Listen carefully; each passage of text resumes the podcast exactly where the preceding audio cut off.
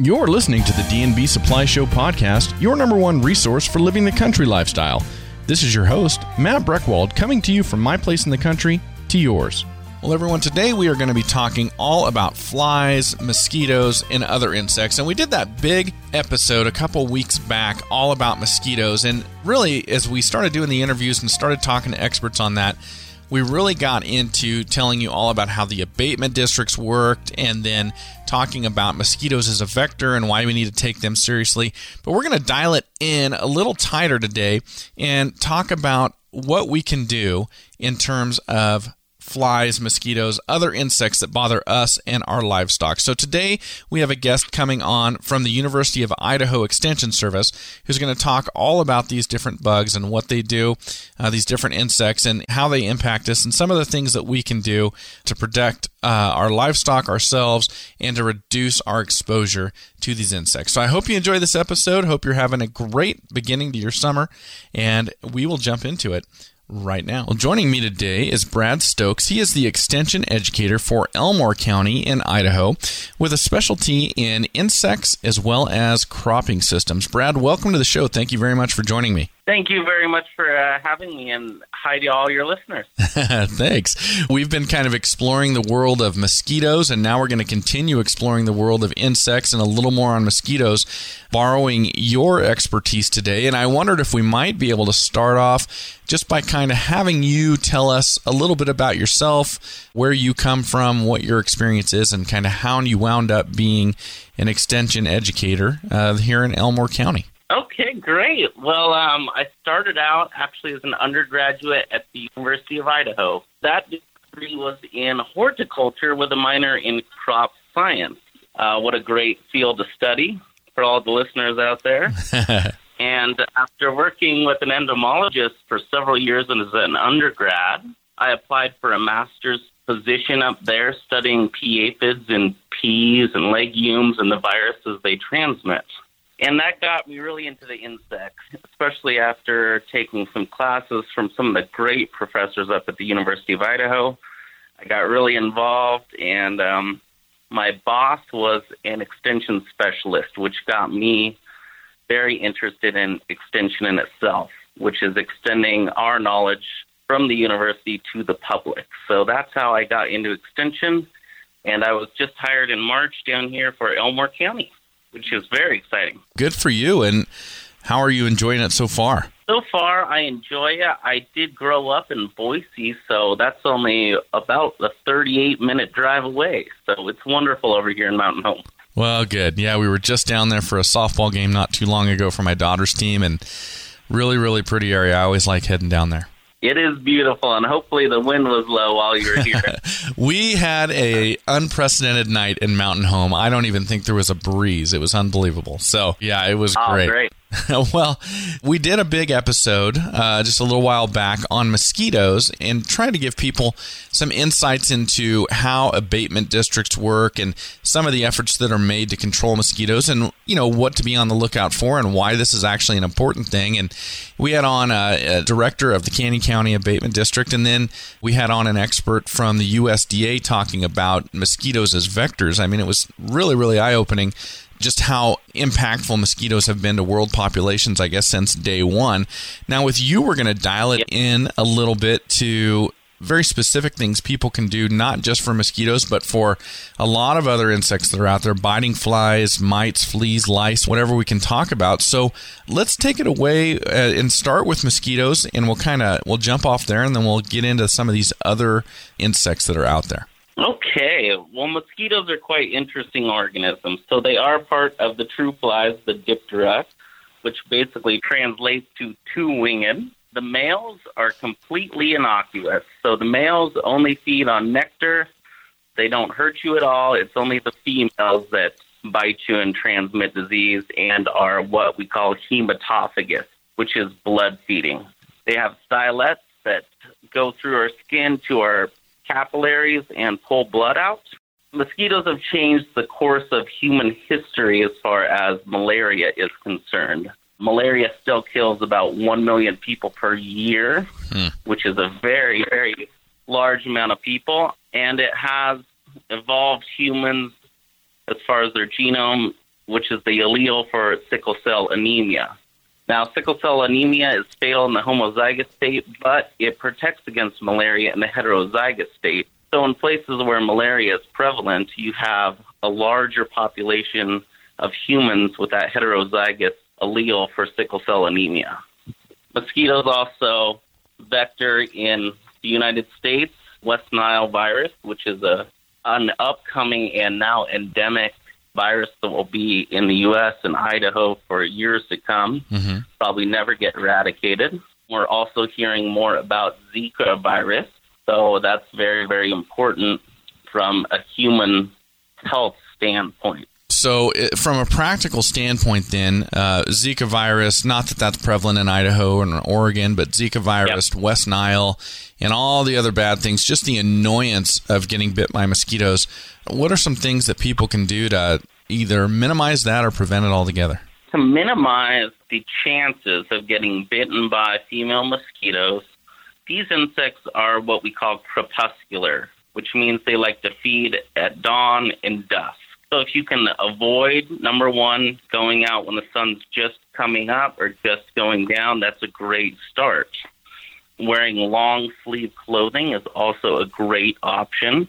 And then you get into some of the chemical control repellents, which would include DEET, picaridin, and then oil of lemon or oil of eucalyptus, which are approved by the EPA. Oil of eucalyptus, that is something that'll work? Let me rephrase that. Your repellency of that has been tested. I don't think it's been compared to DEET and picaridin, which are much better repellents. But if someone's looking for a more safe, less toxic approach to repelling mosquitoes from their body, this oil of eucalyptus, oil of lemon, a lot of these natural plant oils that are listed from mosquito repellency mm-hmm. and be a viable option. Now, you always read about how much DEET you should or should not use if you're not going to use like an organic type of repellent like you're talking about. So, uh, should we be concerned if we're putting too much DEET on our bodies? As far as putting DEET on your body, any person in the public or the private, number one, you should and must comply with the pesticide label that's on that bottle. Um, it's a lawful document created and approved by the EPA and your state Department of Agriculture. Using that chemical at the approved label rate should not cause any long term or short term health hazards. Though I have seen some research recently, and I think it's been in the news recently that it may be toxic, cancer, or something like that. Mm-hmm. But the EPA again does these long-term, term studies of these chemicals so they get approved and researched thoroughly. Okay, so follow the labels, and then you see some bottles that are higher percentage DEET than others. So, does that make much of a difference? I have not seen the research on the percentages and to be honest, entomologists don't precisely know the mode of action for D and how it stops or prevents mosquitoes from finding us. All we know is that it confuses them. It almost certainly attaches or disrupts their chemo or mechanoreceptors in their antennae. Now, what about citronella and citronella candles? Do those work pretty good? And those can work quite well in the backyard if you're burning a candle. That is more of that natural plant oil, essential oil extracts that help confuse and repel mosquitoes. Well, what uh, before we move on, what else should we know about mosquitoes? Practical advice to minimize the nuisance and reduce our risk of things like West Nile. There are some actual very common sense approaches to minimizing mosquitoes, especially around your house. Any sort of standing water is a potential breeding ground for the larvae. So, getting rid of cans, tires, um, if you have a backyard pond, there are some natural remedies for treating the larvae. There is BT. Have you heard of BT, Bacillus thuringiensis? Just learned about it on our previous episode we did, yeah. And so that's a biological yeah, control, right? That is a biological control. And there is also an insect growth regulator called methoprene, which can also be applied to these standing water areas to stop or prevent the development of the mosquito life cycle from entering that adult stage. So those are very easy ways to control them in and around your house. I know over here in Elmore County, we actually give away the mosquito dunks, as they call it, or that BT product for free mm-hmm. to any owner who wants one. Well, Brad, what should we know when it comes to West Nile virus here in Idaho and Eastern Oregon? Okay, well, the great news, Matt, about West Nile is the incidence is going down. Our big year for West Nile in Idaho was 2006, and we had something like 996 human cases. 169 of those were neuroinvasive, and we had 23 deaths of humans in Idaho during 2006. Now, compared to last year, which was 2016, we only had nine human cases and three were neuroinvasive. So, our pest abatement districts are doing a great job at testing mosquitoes, testing horses, testing birds and humans, and reducing that virus incidence in our state. Well, that's great news to hear that it's going down so much. I'll tell you what, let's take uh, commercial break, and when we come back, let's jump into talking about some other insects that are nuisance and can cause harm to us and our livestock. Say you were to ride off into the sunset. Ideally, what kind of boots and clothes would you be wearing? For horseback riders of all styles, nothing beats the look and performance of Ariat, available at D&B Supply. Everyone from famous rodeo cowboys to country music legends to equestrian Olympians turn to Ariat with confidence. You can count on them too. Think of Ariat as your ultimate riding companion for the life and times in the West. When you need to better outfit your ride with Ariat, stop on by your favorite D&B supply. D&B knows that your boots are probably the hardest working gear you put on for the day, so they need to fit well, give you plenty of arch support, and have tons of grit to match your determination. And that's what sets White's boots apart. White's boots are an American tradition, handcrafted in the U.S. for over 150 years.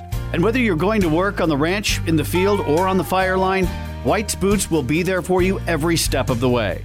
White's Boots, the all-leather legend, available at your favorite D&B supply. All right, Brad. Well, now that we're back, and thank you very much for all the information on mosquitoes. I, you know, that can be so important. I'm glad to, to get more expertise on that on the show.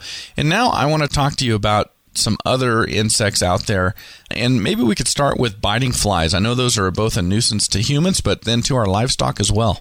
Yes, and there are many biting flies in the state of Idaho. The rest of the biting flies, however, are more painful than the mosquito. They don't necessarily drill into your skin with that antiseptic. These are more of the biting with mandibles type that are very, very painful. The first type are simuliids, which we call the black flies or buffalo gnats. And these are very small, black, strongly humpbacked flies. Then we have the tabanids, which we have the horse flies and the deer flies. These are medium to very large flies, and they can bite with a very, very painful bite. Mm-hmm. And then we have some muscid flies, which are kind of like your ordinary house fly, but these ones can bite certain species, such as the stable fly and the horn fly and the face fly. And so, in terms of uh, let's start off with humans in terms of uh, what reactions humans have to being bitten by these flies. Is it just that momentary sensation of pain when you get one of those really painful fly bites, or is there more risk there to, to people? Now, these flies more have that sensation where you feel like you're being bit, and then that half second later, you really, really feel it in your neck, on your shoulder, on your ear. And these seem to buzz around the head quite a bit, get the neck area, not so much on the legs. Now, the black flies and the buffalo gnats prefer very, very clean, fast flowing rivers and streams, and these can be found more in the more pristine natural environments or mountainous areas where you like to hike and hunt or go into camp. The tabanids, which are those horse and deer flies, their larvae develop in all sorts of water, so you can find these just about anywhere. And the muscids or the face fly and the stable fly and the horn fly can also be found almost anywhere as their larvae develop in that moist organic matter that you can find just about anywhere, especially in livestock manure areas. Are they vectors of disease for humans at all, or is it just the, the nuisance of the bite? There are some species within these that may transfer pathogens, but they are not well known, especially in the United States and Idaho. Now, across the entire world, we do have some of these flies that vector protozoans, trypanosomes, and other very, very important diseases such as river blindness in Africa. Now, let's move on and talk about how they impact livestock because I know that with cattle, with horses, with sheep, that there can be negative impact on the performance of those animals when flies are a problem. Can you talk about that for a moment? Yeah. So all these flies, they're going to be a, number one a nuisance to their animal. Some of them that are not necessarily biting, but maybe laying eggs with larvae developing within the hide of the cows can be very important in reducing the quality or even the entire hide in itself. The stress from all of these flies also takes a big impact on all of the livestock feeding and drinking that occurs and needs to occur for that animal to grow and be productive for the rancher. Oh, absolutely, yeah. Their ability to consume efficiently and then to convert feed efficiently can definitely be impacted by these biting flies. Yes, sir. Well, Brad, and then just through my own livestock experience and, and study in animal science, I know that flies, you know, they can help spread things like pink eye in a herd when when they're on the face of cattle, for example, and the cow, yeah. the cows have pink eye and they're they're teary eyed. Those flies are going from cow to cow to cow, and I know that they can spread at least that uh, among different cattle within a herd. So certainly something that we want to know what we can do to control or to minimize on our property. So I'll tell you what, let's take another commercial break and then when we come back, let's talk about some methods we can use to keep these biting flies away if at all possible.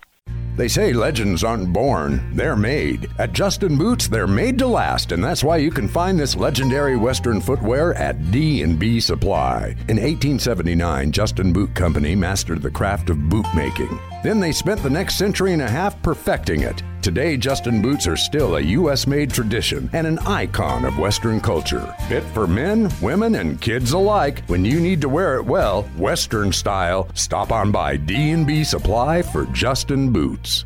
A well worn pair of Danner boots has become a hallmark for hard-working and hard playing people in the West, and everywhere else for that matter. Find your next pair of long lasting, great looking, made in the USA Danner boots at D&B Supply. Hold a Danner boot in your hand and you'll notice the handcrafted precision. Try it on and you'll feel the difference. Test it against the elements and you'll appreciate the value of a product that's built to last. From classic hiking boots to handcrafted work boots to fashion forward looks to fit your daily life, stop on by D&B Supply to try Danner boots on for size. All right, Brad. Well, now that we're back, what what tips or advice can you offer us in terms of these biting flies? What can we do to try and minimize uh, their populations on our property or keep them away if at all possible? I think the best advice I could give to a rancher would be to watch your organic areas. And I don't mean that as like organic wheat or organic, I'm talking about organic material, your manure areas. Right those areas that are aquatic and semi-aquatic are especially important to the biting flies. That is where their larvae develop and hatch into pupae, and then eventually their adult stage show. By watching those kind of areas and getting a sense of the population in and of itself, you can decide to treat those areas with specific insecticides to eliminate some of that population and reduce it over time. And so, if you've got an area where you're getting a concentration of manure or something like that, that's going to be a breeding ground for a lot of these flies. Absolutely, as well as any of these aquatic or semi aquatic environments. I know irrigation canals can be a huge breeding ground for those buffalo gnats or black flies. Since they like that fast flowing, clean water, which is required for the rancher. Now, I have read somewhere, and you tell me if you've ever heard this, but I've read somewhere that Yeah. in areas where you've got a concentration of manure and it, as part of your livestock enterprise, that if you've got chickens in the area, the chickens will actually go and they'll scratch out that larva and help to control your fly populations before they ever start flying and, and spreading disease and biting. Have you ever heard anything like that? I have not, but that does not mean that that is not a absolutely great example of what we call biological control in entomology, where we're using another beneficial organism, in this case a chicken, to control a harmful organism such as a black fly, buffalo gnat, a punky no-see-um, anything that's going to harm what we value, such as our livestock. Well, like I said, that's just something I've read. It's not something that I've proven or I've seen in action, and certainly it would only work in certain circumstances. It wouldn't work if you're, you know, grazing cattle over 500 acres or something like that. But then on the other hand, if you're doing that, your concentration of manure is going to be reduced significantly too. Exactly. Well, as some I wanted to bounce off you. It sounds like it makes sense when you read it. Now, whether or not that actually works, I don't know, but it makes a lot of sense when you read it. So maybe someone out, out there has got experience and, and has seen that work. Well, what else are we dealing with in Idaho and Eastern Oregon? I mean, there's there's other insects that you hear about mites, fleas, lice, things that can impact livestock, can impact people. What else are we dealing with out here? Yeah, we do have fleas out here. We do have lice, and we do have parasitic mice. Now, all of these, depending, of course, upon the species that you're talking about, are parasitic. That is, they're living outside and they're just taking a meal here and there. We also have ticks in our area, and ticks can be very important because of the viruses they Mm-hmm. transmit, such as Rocky Mountain spotted fever, tularemia. Um, you can also get tick paralysis. I have seen a case of an animal getting tick paralysis. So all of these insects and non-insects are important in our society. So, what is tick paralysis? How does that manifest itself? tick paralysis is kind of a unique problem. Basically, it is the animal or person's reaction to the saliva of the tick that's feeding on it. And the most particular thing about the tick paralysis is it's always ascending. So it starts at the feet or the back, the hind of the animal, and moves up, which makes it very easy to diagnose as an entomologist or as a physician. And so, I, does it literally render the person or the animal paralyzed? It does. It actually does. And um, what's very unique also about tick paralysis is once you take that tick and the associated mouth parts out of the infected animal or human, the paralysis will go away in the next couple days, which makes it quite unique. Oh, wow. That's really, really interesting. So, have you ever studied any cases of that happening in this region? I have not in southern Idaho. I do remember there was a case up in northern Idaho in the Moscow area where we had a homeowner come in complaining of their dog could not walk or the hind legs were going. And eventually, after convincing the homeowner to do a thorough search of the dog and look for ticks in those warm places like the armpits, the genital area, they found the tick, removed it, and a couple days later, the dog was just fine. Wow, how interesting. So, the cure is actually just removing the tick. In the case of tick paralysis, yes, sir. How interesting. Let's take another commercial break, and then when we come back, I want to keep talking about this. Uh, I, I have found myself uh, saying wow here for a second. We'll be right back.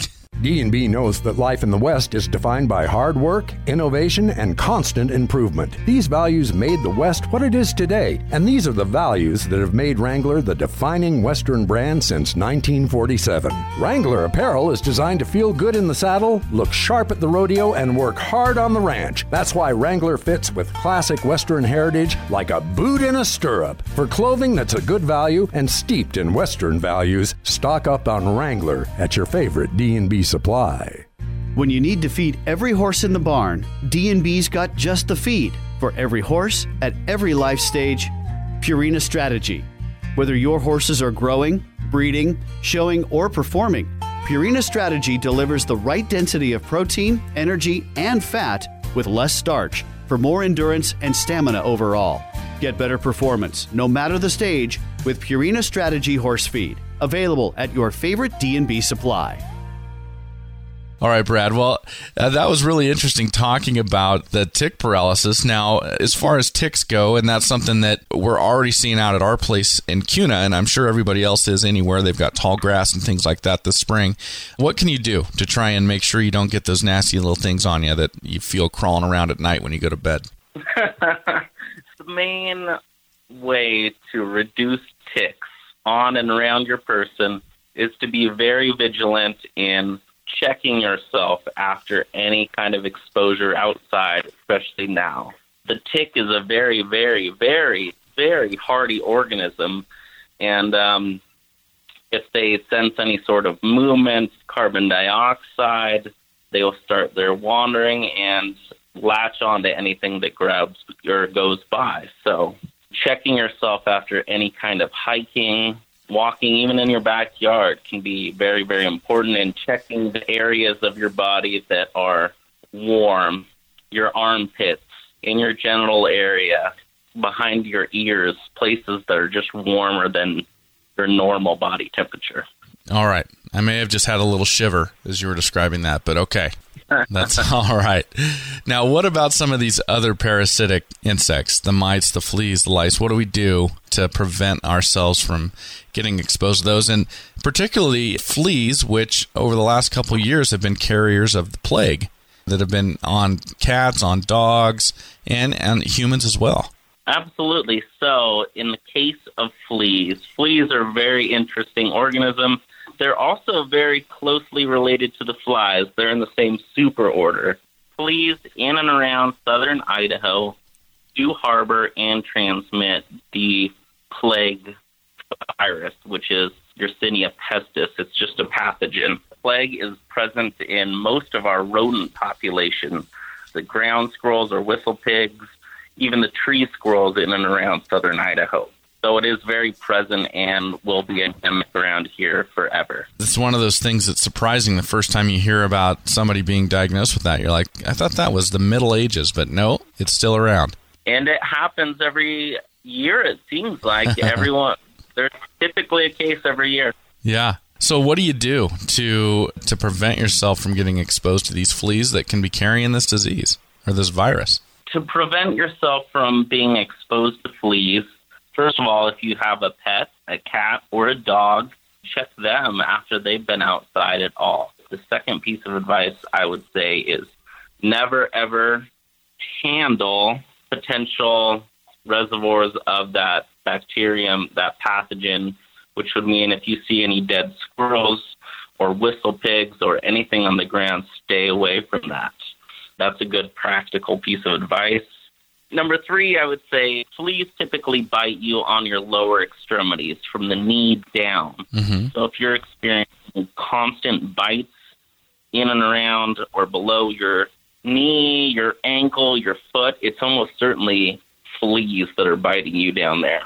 You know, if you've got a pet and your pet's come in the house and it's scratching, and you're like, uh oh, it's got fleas so you treat the pet for fleas, but obviously some have made it into the house. Are they in the house until you finally get the house treated and get rid of them? Or if they lose the ability to have a host, are they going to go away on their own? That is actually a very great question. The problem with fleas is they evolved from some insect that was inhabiting the nests of mammals.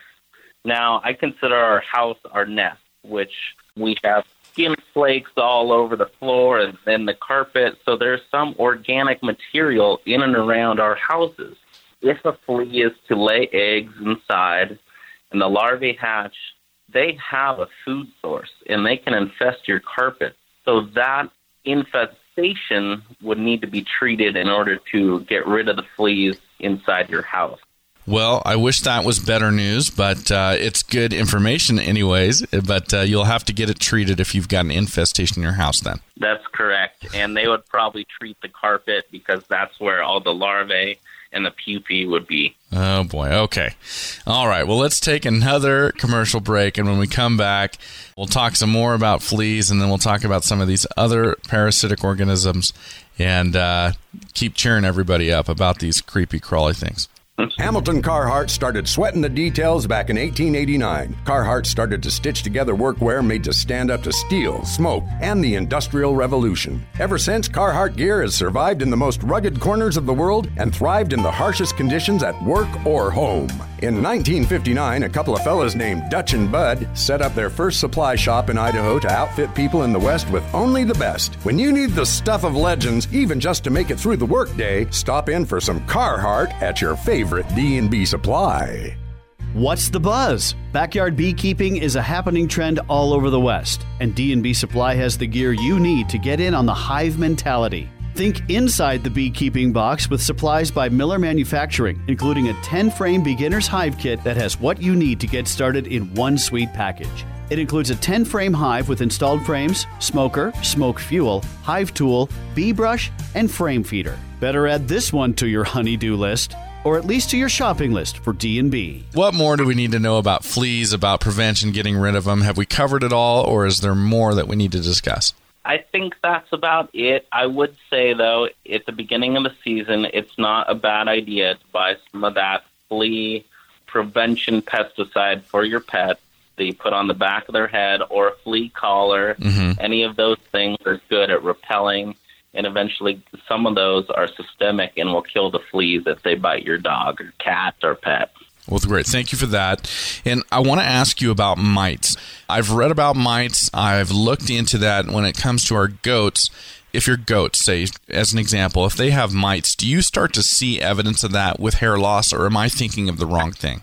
No, with the mites, you probably would see some hair loss and you'd probably see some scratching as well as some irritated skin and some rashes that are on your animal. So, what should we be doing in terms of, of prevention or at least minimization of this pest, uh, both for our livestock and then for ourselves and our pets? So, as far as preventing and control of sheep mites, the best thing is to apply the control tactic in the autumn. This would be September and October, as these pests are mainly a winter pest of the sheep around Idaho. So, we're going to start controlling for those in the fall, kind of planning for over winter and then the next spring that early on. Exactly, and all these mites cause stuff like sheep scab, leg mite, foot scab, and itch mite in those sheep. So you should be able to tell from their behavior that there is some sort of infestation or problem going on. They may be itchy or um, twitching quite a bit, and you may see some of that skin that we were talking about earlier as well. I wanted to ask you about a term I've heard a million times, and I thought only applied to like the southern U.S., but I've heard it more and more around here in Idaho, and that is the term no-see-um. So I know that's a common term and a, and a non-scientific term, but what are people referring to when they say that? So a no-see-um is what we call biting midges, basically, and these are very, very, very tiny organisms. They range in size from one to four millimeters and can be very small. Most tents actually that you buy have no-see-um netting around them. So on those windows of your tents, you'll mm-hmm. see this very, very fine mesh. These are very small hematophagous. Again, that's blood-sucking flies, and it's again with most of these flies, it's only the females that are feeding on the blood, and they use that blood as the protein to develop the eggs internally. And is that something that we can actually run into here in Idaho or in the Eastern Oregon area? Personally, I have never ran into no-see-ums in Idaho yet. Now, that doesn't mean that they're not here. I could do some research and see if we have them in and around Idaho. I know up north we do, Sandpoint and more northern latitude, we have no-see-ums, and they're especially a big problem in the Midwest, mm-hmm. Midwestern states of the United States. Well, Brad, what else do we need to know about insects as we enter into summer and uh, we're trying to keep our livestock healthy and keep ourselves healthy and, and unannoyed? What else do we need to know? The main thing I would say is that insects are everywhere. We have them feeding on our plants. We have them feeding on our cats, our dogs, our pets, our livestock, all of our crops, our house plants, manure, sewage. They're just abundant in the world. The most important thing I would say to your listeners is that a very, very small percentage of all the insects you ever see or hear or feel biting you, that's just a very tiny, tiny subsection of all of the insects that are very, very beneficial in our world.